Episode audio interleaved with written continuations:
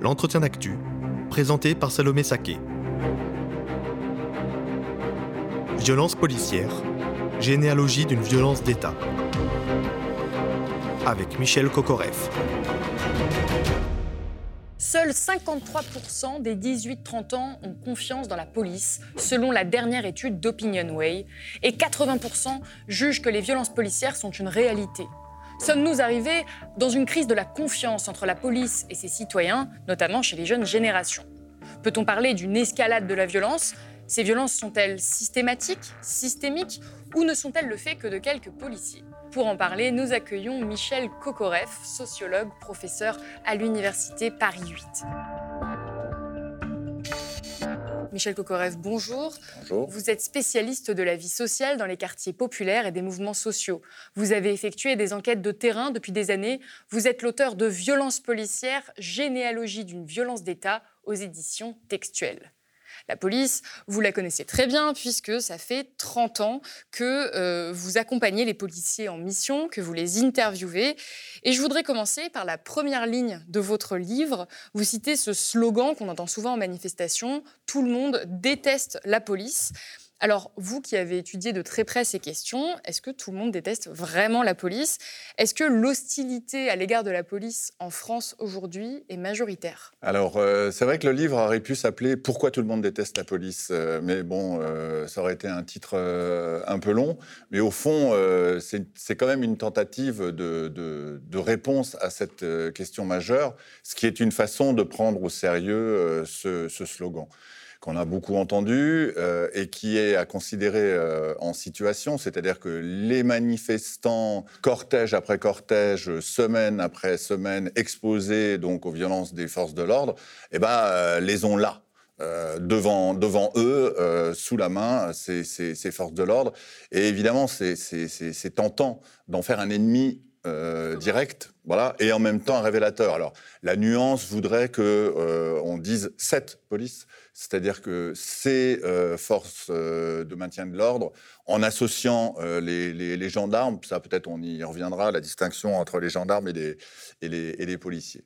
Est-ce que tout le monde déteste la police? Il n'y a pas d'enquête euh, qui, le, montre. Euh, on a effectivement simplement euh, des, sondages, et qui sont évidemment beaucoup utilisés par euh, le ministère euh, de l'Intérieur et, euh, on pourrait dire les médias officiels pour renverser euh, la vapeur et, euh, et au fond considérer que tout le monde aime la police. hein. tout le monde. C'était 85%, c'est bien ça euh? Exactement. Il y a notamment un, un sondage qu'a beaucoup utilisé l'ancien ministre Castaner, bon, et qui considérait que, enfin, qui, qui montrait qu'il y avait euh, 85% des, des Français qui avaient une, une image positive de la police. Or, il faut toujours rappeler que c'est pas les Français, c'est un échantillon plus ou moins représentatif. Et deuxièmement, quand on gratte un peu, on s'aperçoit que plus euh, le contact euh, avec euh, la police et les policiers est important et récurrent. Plus les gens pénètrent dans un commissariat, et plus eh bien, cette image baisse, hein, cette image positive devient, devient négative. Et effectivement, l'autre euh, donnée euh, sur les jeunes montre aussi que euh, l'image de la police est très faible, l'image positive de la police, en tout cas, est, loin d'être majoritaire. Et pour cause, parce qu'effectivement, on peut supposer que les jeunes plus que les vieux, les hommes plus que les femmes, éventuellement, sont exposés directement à la police, donc assez euh, pratique, et éventuellement, parce que c'est pas non plus euh, forcément euh, naturel, à ces, à ces écarts. Donc en fait, on aurait une image plus positive de la police tant qu'on n'a pas de contact avec la police. Voilà. Euh, et, euh, et tant qu'éventuellement les, les- les images négatives de la police ne sont pas trop diffusées, montrées. Selon vous, c'est ça qui explique cette différence, en tout cas avec ce sondage d'OpinionWay qui explique que finalement les jeunes semblent avoir une image plus négative de la police que les plus âgés. Est-ce que ça s'explique par la diffusion de vidéos comme celle de, Michel Zecler notamment? Il y a une question euh, d'expérience, euh, ça c'est sûr. Hein, et, encore une fois, c'est ce que montrent aussi toutes les enquêtes euh, qu'a réalisées, euh, par exemple, euh, Sébastien Rocher. hein. On, on voit bien qu'effectivement, ce score d'images, au fond, nous renseigne pas beaucoup sur ce divorce ou ce fossé qui se creuse entre la population et, la police. Parce qu'au fond, s'il y a un problème, euh, bah, effectivement, euh, dire non, non, tout va bien, 85% aiment la police, ça ne l'explique pas. Donc il y a une question d'expérience. Il y a une question aussi peut-être de socialisation, c'est que rien de tel qu'une bonne charge de CRS pour socialiser une nouvelle génération. Hein, au fond, bah oui, euh, on peut le prendre comme ça. C'était vrai euh, au moment de la guerre d'Algérie, euh, c'était vrai au moment de 68, bien sûr, ça a été vrai au moment du CPE, des grandes grèves de, de, 95, et c'est vrai depuis, depuis 2016. Bon. Et effectivement, quand on, assiste et on suit, on observe les manifestations comme c'est mon, mon, cas, par devoir professionnel, mais aussi par engagement citoyen, bah, on constate bien qu'il y a beaucoup de jeunes et notamment euh, lors des manifestations qui n'étaient pas massives contre le projet de loi sur la sécurité globale, on a pu constater euh, qu'effectivement, il y avait une grande partie de, des, manifestants qui étaient, jeunes et qui, d'une certaine façon, euh, faisaient ses premières armes et goûtaient à la rugosité de ces, forces de l'ordre ou à la brutalité hein, des, forces de l'ordre. Et ça, je pense qu'ils en ont pour, pour, pour 20 ans. Bon. quand on n'a aucun contact avec ces manifestations, euh, quand on ne rentre pas dans un commissariat, quand on ne se fait pas contrôler parce qu'on s'appelle Mohamed euh, ou euh, Fatimatou, eh ben, on pourrait dire que l'idéologie prend le dessus, pas l'expérience, et éventuellement, la police, on en a besoin, ça maintient de l'ordre, ou CRSSS, parce qu'on a grandi dans une famille de communistes ou de résistants ou de, militants maoïstes, et effectivement, là, il y a un problème. Moi, ce qui me semble important, c'est que ce ne sont pas des motivations idéologiques qui orientent l'opinion qu'on a euh, de la police, mais encore une fois, plus euh, l'expérience et l'expérience en situation qui conduit à ce qu'on dénonce euh, les, violences policières, les exactions, les tirs de LBD, les yeux crevés, les, mains mutilées, mais qu'on n'est pas forcément anti-flic. Et ça se voit d'ailleurs dans les, dans, les, dans les manifestations, avec des échanges parfois un peu surréalistes euh, entre ceux qui nassent et ceux qui sont euh, nassés, où tout d'un coup, euh, bon, évidemment, il y a de la provocation, il y a de l'insulte, mais en même temps, il y a, mais quand même, laissez-nous sortir, qu'est-ce que vous faites C'est pas possible de nous nasser comme ça. Dans votre livre, vous allez euh, plutôt loin. Vous expliquez que ces violences policières, ces exactions, elles ne sont absolument pas anecdotiques, elles sont euh, systématiques. Et vous expliquez qu'il s'agit là d'une violence d'État. Mhm. Qu'est-ce que vous entendez par violence d'État? Alors, euh, je vous réponds indirectement si vous me, si vous me permettez. C'est-à-dire que ce qui me semble important, c'est de montrer que ces violences, un, sont avérées, donc elles existent. Euh, c'est pas une vision de l'esprit, c'est pas euh, euh, pas du complotisme. Et deux, euh, de montrer que c'est un phénomène récurrent, ancien, alors que je fais remonter à la libération. Pour une raison simple, c'est on pourrait remonter au 19e siècle, mais je repars de la libération parce que 41, c'est la police de Vichy, donc c'est l'étatisation de la police, hein, euh, et au fond dans un cadre qui est toujours euh, celui en vigueur euh, aujourd'hui, ça n'a pas changé. Et puis en même temps, 44, c'est la création des CRS pour justement se distinguer de la police de Vichy, mais qui est particulièrement violente dans la répression des grèves des mineurs en 47 et 48, d'où date d'ailleurs le fameux slogan CRSSS. Donc je repars de là pour montrer qu'il y a deux choses, c'est qu'il y a effectivement une accumulation de violences policières. Mais enfin, bon, le 17 octobre 61, c'est pas euh, des violences policières, c'est un massacre d'État, comme euh, ce qui s'est passé en 67 euh, à la Guadeloupe, en mars et en, en, mai, dont on parle assez peu euh, jamais dans les livres d'histoire, assez peu dans d'autres livres. Hein.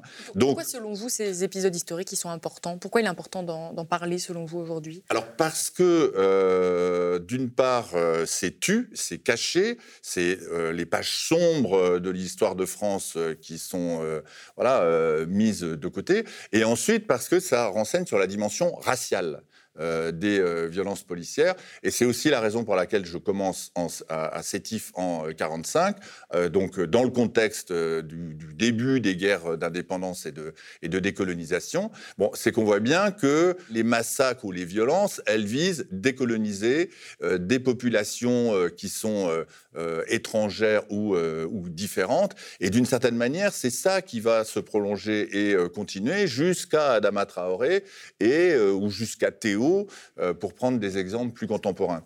Mais je reviens sur, à votre question sur la, sur la violence d'État, c'est que donc ce qui est intéressant, c'est de montrer que un, les violences sont systémiques, deux, qu'elles euh, ne sont pas anciennes mais constituent un phénomène historique, et trois, qu'elles constituent effectivement une matrice d'État, hein, c'est-à-dire que qui est le pilote dans l'avion?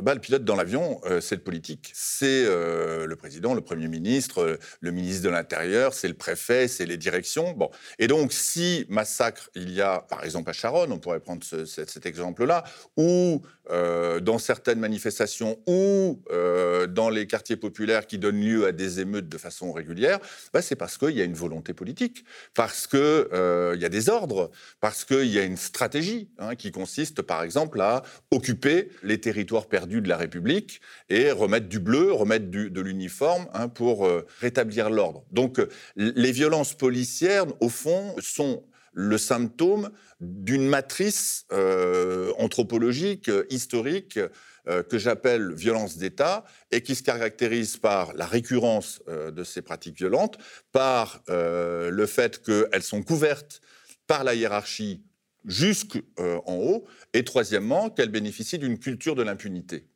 Et donc, à partir du moment où on, établit une série et on dit, bah oui, bah, déjà en 45, déjà en 53, le 14 juillet, déjà en 61, le 17 octobre, en 62, euh, le 8 février, déjà euh, en 68, déjà, ou encore avec Rémi Fraisse, Toujours, les auteurs des violences supposées euh, du côté des forces de l'ordre ne sont pas inquiétés, sont couvertes et bénéficient d'une espèce de, culture de l'impunité. Bon, eh ben, dans ce cas-là, euh, on est renvoyé à une explication plutôt de type systémique ou structural que euh, à une explication de type comportemental ou comportementaliste, où il y aurait des mauvais policiers, où il y aurait des brebis galeuses, où il y aurait des, pommes pourries, où il y aurait en gros des dysfonctionnements. Or, ce qui me semble important de montrer, c'est que ce à quoi on assiste aujourd'hui avec ces violences policières ne relève pas du tout de dysfonctionnement ou d'erreurs humaines, mais encore une fois, d'une politique euh, qui est euh, orientée par une stratégie et qui euh, débouche sur des tactiques de maintien de l'ordre sur le terrain. Et donc là, ça change un peu tout parce que ce pas des mesurettes qui permettraient de renverser la tendance, qui permettraient de lutter contre les, les violences policières. Bon, évidemment, ça serait mieux que les policiers n'utilisent pas les clés d'étranglement parce que ces, clés d'étranglement sont mortelles en France et aux États-Unis. On l'a vu avec euh, George Floyd. Bon, mais pour autant, est-ce que vraiment c'est pas un peu se moquer du monde que de considérer qu'on va réformer la police en, en, interdisant euh, certains gestes euh, techniques, si mortels soient-ils? Il faut considérer les choses de façon beaucoup plus euh, large. Et par exemple, euh, si on considère que l'instance qui régule les euh, policiers, l'IGPN, est une instance qui est à la fois juge et partie, alors quand on demande, quand des voix se font entendre pour demander l'indépendance ou l'autonomie en tout cas l'indépendance de cette, de cette instance, hein, à commencer par le fait qu'éventuellement son directeur ne serait pas un policier, Là, euh, hauts cris, tout le monde se dit non, mais quand même, c'est pas possible. Enfin bon. Voilà, donc ça, ça montre bien qu'il y a une sorte de périmètre d'État euh, qui exerce son pouvoir ou sa, ou, sa souveraineté et qu'il est difficile de, changer.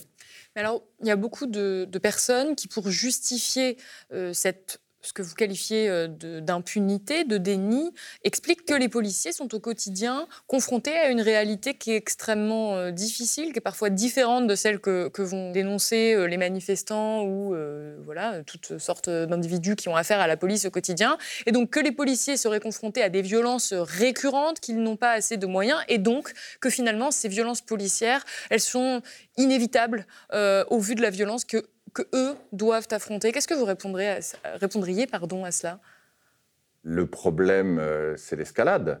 Euh, c'est-à-dire que plus on a affaire à des euh, policiers qui sont protégés, armés et envoyés au contact, et plus en face, eh bien, euh, les gens euh, s'équipent aussi, éventuellement s'arment, euh, deviennent des black blocs invisibles et, et, masqués, et qui adoptent des tactiques offensives. Bon. Et plus ces tactiques sont offensives, et évidemment, plus la réaction de la police va être aussi brutale ou, ou, rugueuse. Donc, le problème, c'est comment on enraye l'escalade ou comment on, on produit des gestes d'apaisement. Donc ce que vous établissez dans votre livre, c'est que vous dressez une généalogie, comme son titre l'indique, mhm. des violences policières depuis la Seconde Guerre mondiale, mhm. euh, dans leurs différents aspects. Et vous revenez notamment sur euh, l'épisode de mai 68, mhm. notamment la nuit des barricades. Et alors il y a un élément qui m'a vraiment frappé, c'est que vous expliquez que la, la, répression a donc été très violente et que immédiatement, l'ensemble des médias en France semblent avoir dénoncé euh, ces violences policières. Vous citez Le Monde, Paris Match, RTL et même Europe 1 qui sont qualifiés à l'époque par le pouvoir en place de radio émeute. Mhm. Aujourd'hui, euh, ça paraît presque euh, impensable que les médias euh, se dénoncent et prennent parti comme ça du côté des manifestants suite à, des violences policières. Et on le voit tout simplement avec le temps de, réaction qu'ont eu la plupart des médias suite aux violences commises par les policiers contre les Gilets jaunes. Mhm. Comment vous expliquez ce changement de posture des médias? Je ne suis pas sûr que ce soit un changement de posture. Mais le fait est, premièrement, euh, et c'est ça le but de cette, de cette histoire, parce qu'au fond, par généalogie, j'entends une histoire du présent. Hein. Euh, pour reprendre les termes de Foucault. Donc c'est montrer comment l'histoire euh, oriente euh, notre, notre présent. Et donc ce qui me semble important de rappeler en 68, c'est que 68, ça n'a pas été simplement une révolution romantique, plus ou moins libertaire, un peu proche des hippies, bon, pacifique, voilà. Ce sont des événements en mai et en juin qui ont fait effectivement énormément de blessés parce que les contacts euh, avec la police ont été euh, très violents dans le, dans le quartier latin, mais qui ont fait des morts aussi, euh, si on prend en compte le mois de juin, qui ne s'est pas passé à Paris, qui ne s'est pas passé au quartier latin, mais qui s'est passé à Sochaux, à Lille, à Besançon, à Lyon, hein, et où donc en tout, il y a eu cinq personnes qui sont mortes suite à des interactions avec la police. Bon. Alors ça, c'est le contexte un peu général. Alors bon, le contexte médiatique, c'est l'ORTF, hein, c'est la voix de son maître, euh, c'est euh, une espèce de monopole euh, de, l'information. Et effectivement, l'irruption de l'événement, on pourrait dire aujourd'hui sa, viralité, hein, fait qu'il électrise et les participants et euh, ceux qui sont censés rendre compte euh, de, de l'événement. Et donc, euh, bon, moi, j'avais même pas 10 ans à l'époque, mais j'ai quand même des, souvenirs, des commentaires enflammés de Robert Chapat, qui deviendra après un grand commentateur sportif, donc on imagine un peu le style, des scènes de barricades rue Gay-Lussac le 3 mai. Bon, il l'a payé cher, puisque on l'a mis sur la touche. Bon, et le retour de, de l'ordre a consisté consistait aussi à bâillonner euh, ces journalistes un peu intrépides, euh, qui n'ont pas de devoir de réserve, et euh, d'une certaine manière à rétablir une sorte de, maîtrise sur l'information et la communication. Donc c'est pour ça que je, doute un peu sur le, terme de changement, c'est qu'il y a eu, il s'est passé quelque chose à un moment, mais qui a peu duré, et avant que s'installe à nouveau le rouleau compresseur de, de l'information. Alors, comparer par rapport à aujourd'hui, c'est euh, un exercice euh, difficile parce que, je l'ai dit, à, l'époque, il y avait une chaîne. Euh, on parlait même pas de paysage audiovisuel français. Bon, aujourd'hui, on compte, compte plus en chaîne, on compte en site, on compte. Bon, donc on est dans l'ère de l'abondance, de la, de, la, de la démultiplication des, des supports. Bon. Et euh, tant mieux d'ailleurs, puisque ce que ne font pas euh, les médias mainstream, eh bien, euh, les réseaux sociaux y tendent. Il y a des explications de type politique très diffusées dans les milieux radicaux selon lesquels les médias sont la voix du, pouvoir. Avec effectivement une concentration terrible. Hein. Les, médias tiennent entre peu de mains, 8, ou 9 si j'ai bien compris. Bon, et avec des collusions entre voilà, les amis de M. Macron et certains rédacteurs en chef ou président. Bon, il y a une deuxième explication euh, qui, est, là. Et puis, il y a une troisième explication qui me semble plus générale, c'est que, euh, au fond, euh, on a beaucoup de mal à reconnaître la faute de l'État. C'est pour ça que peut-être le, déni est si prégnant Euh, et c'est pour ça aussi que c'est difficile, malgré les images, malgré Michel Zecler, malgré tout ce qu'on pourra encore voir.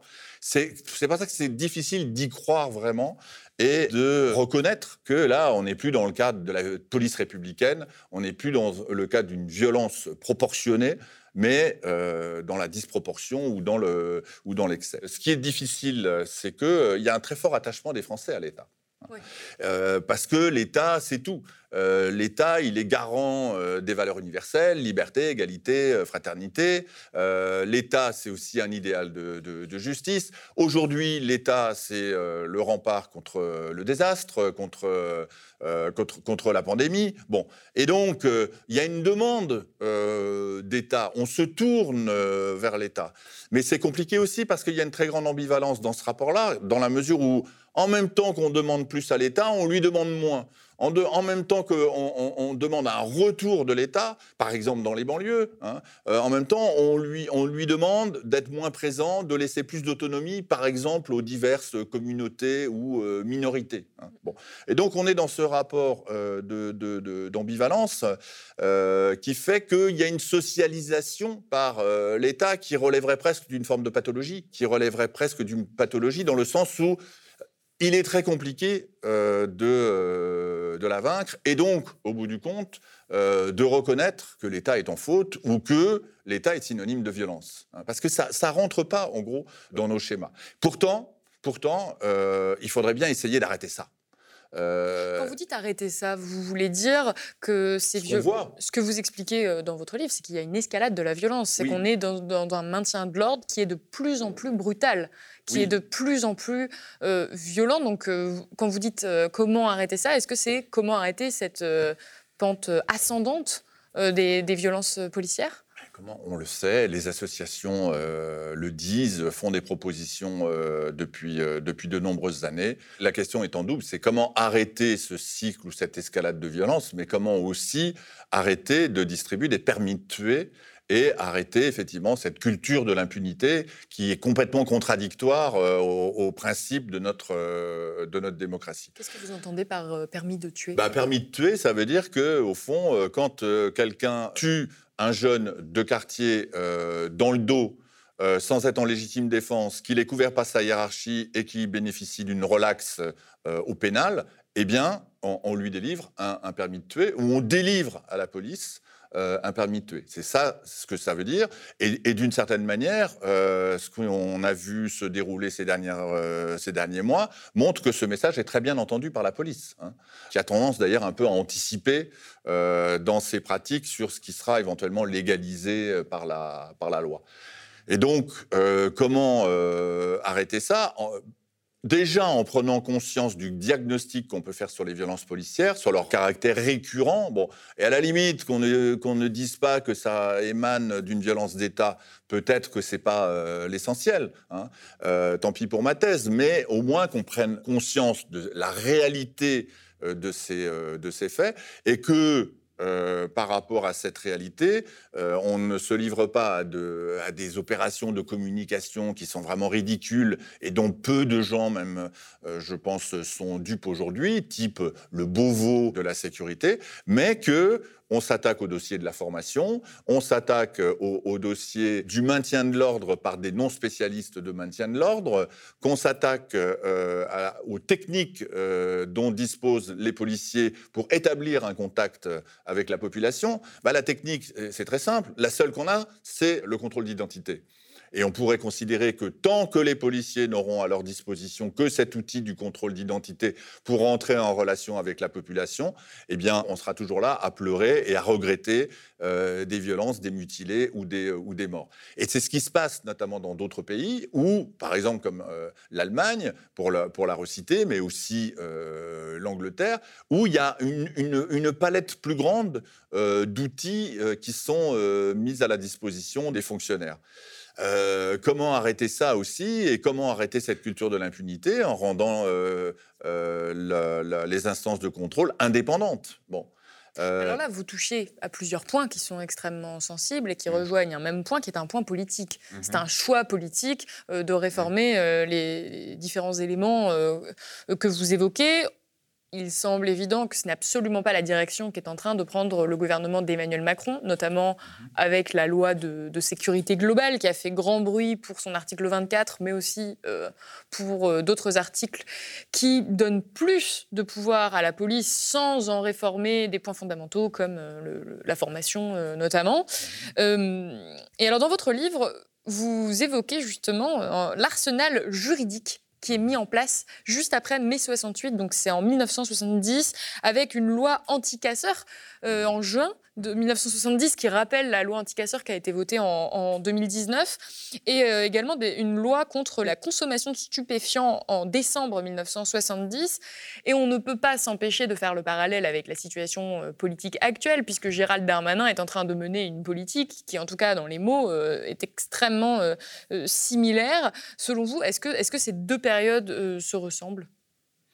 En tout cas, on y fait beaucoup allusion. Euh, aujourd'hui, à cette euh, période des années 68, hein, c'est-à-dire les années 68, c'est 68 et, euh, et, et, après. Il y a une sorte de retour du refoulé, comme il y a un retour du refoulé colonial, d'ailleurs, par exemple autour de la guerre d'Algérie, mais, mais pas seulement.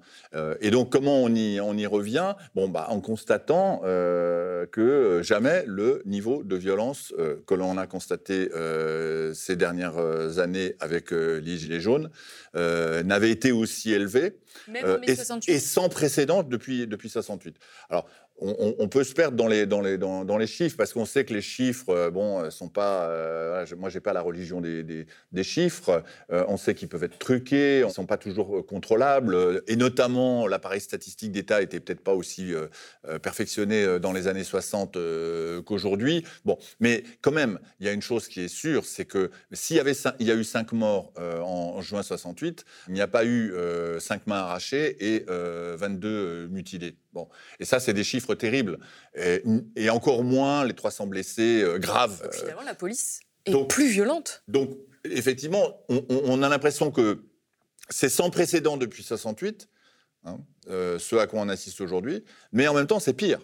Et euh, est-ce que c'est normal que ça soit pire? Ben Évidemment. Parce qu'il suffit de voir comment les euh, policiers étaient équipés en 68, hein, que ce soit bon, les simples policiers, les CRS ou les, gardes mobiles. Il suffit de voir leur, leur, équipement hier. Est-ce qu'il est devenu, dans cette obsession de la protection qui a été développée par l'institution policière, bon, pour, eh ben, si on donne euh, des, des tasers, euh, des LBD ou autres armes de guerre aux fonctionnaires, un, ils les utilisent. Deux, euh, en situation pas euh, comme à l'école ou comme le veut euh, le règlement.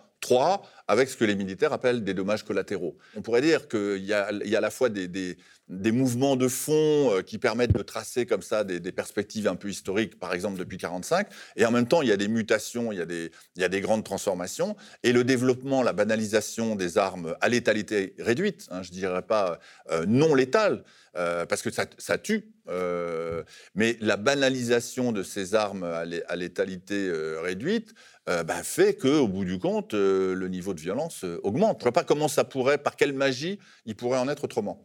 Un autre élément que vous évoquez dans, votre livre, et je reprends votre, votre mot, c'est le changement de look des policiers. Oui, pourquoi c'est important, selon vous, cette évolution de l'esthétique presque de la police? Parce que euh, ça, disons que le changement de look euh, ou le suréquipement euh, policier, qu'il soit justifié ou pas, hein, je ne porte pas de jugement là-dessus, participe d'une tendance à la militarisation. Qu'est-ce que vous entendez par changement de look pour les... Donc, ce que j'entends par changement de look, c'est le fait que si on prend les, forces de, maintien de l'ordre, euh, elle bénéficie euh, de toute une série euh, d'équipements qui sont contre les brûlures, contre les gaz, qui les protègent physiquement avec ce, look de Robocop. Bon.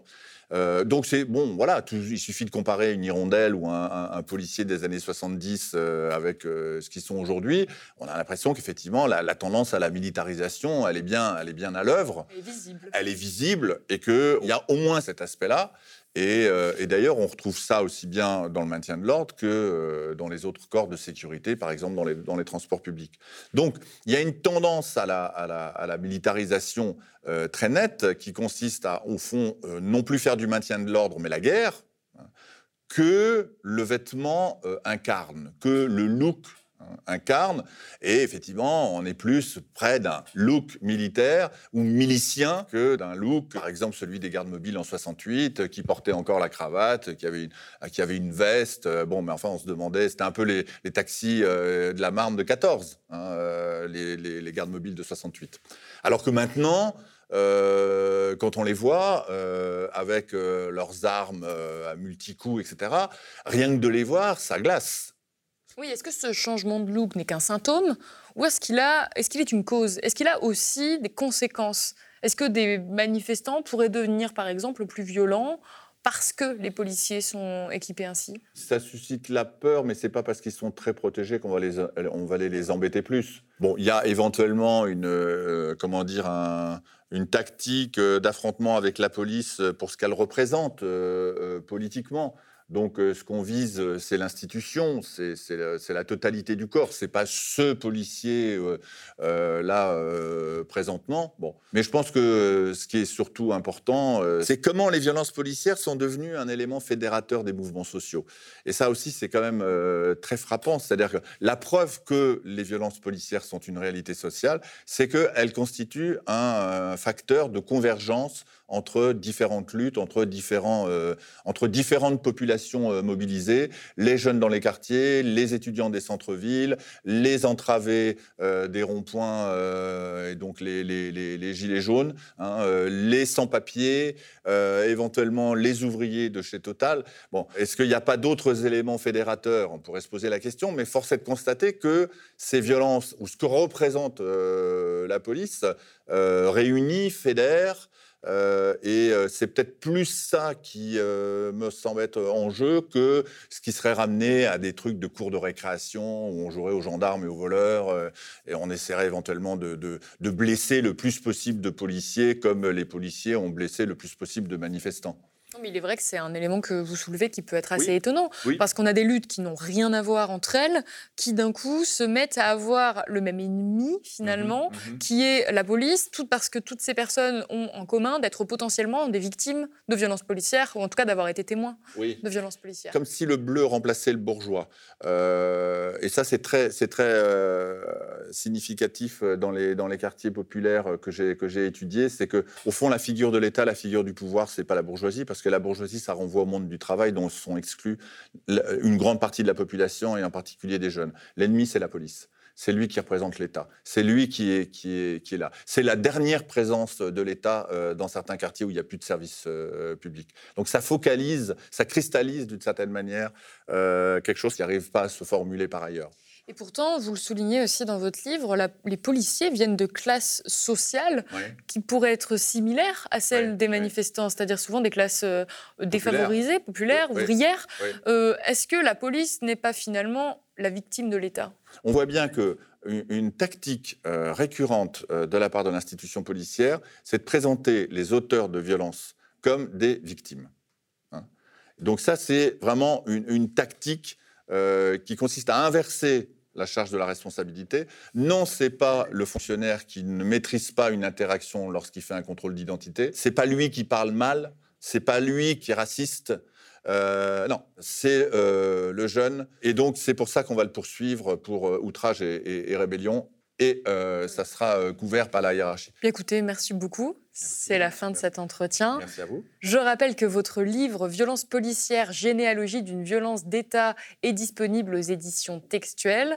Si vous avez apprécié cet entretien, n'hésitez pas à le partager sur les réseaux sociaux. Et si vous appréciez notre travail aux médias, devenez sociaux. Le média est indépendant des puissances financières et n'existe que grâce à vos dons. Soutenez-nous sur lemediatv.fr. Et pour ne rien rater de nos contenus, abonnez-vous à nos podcasts.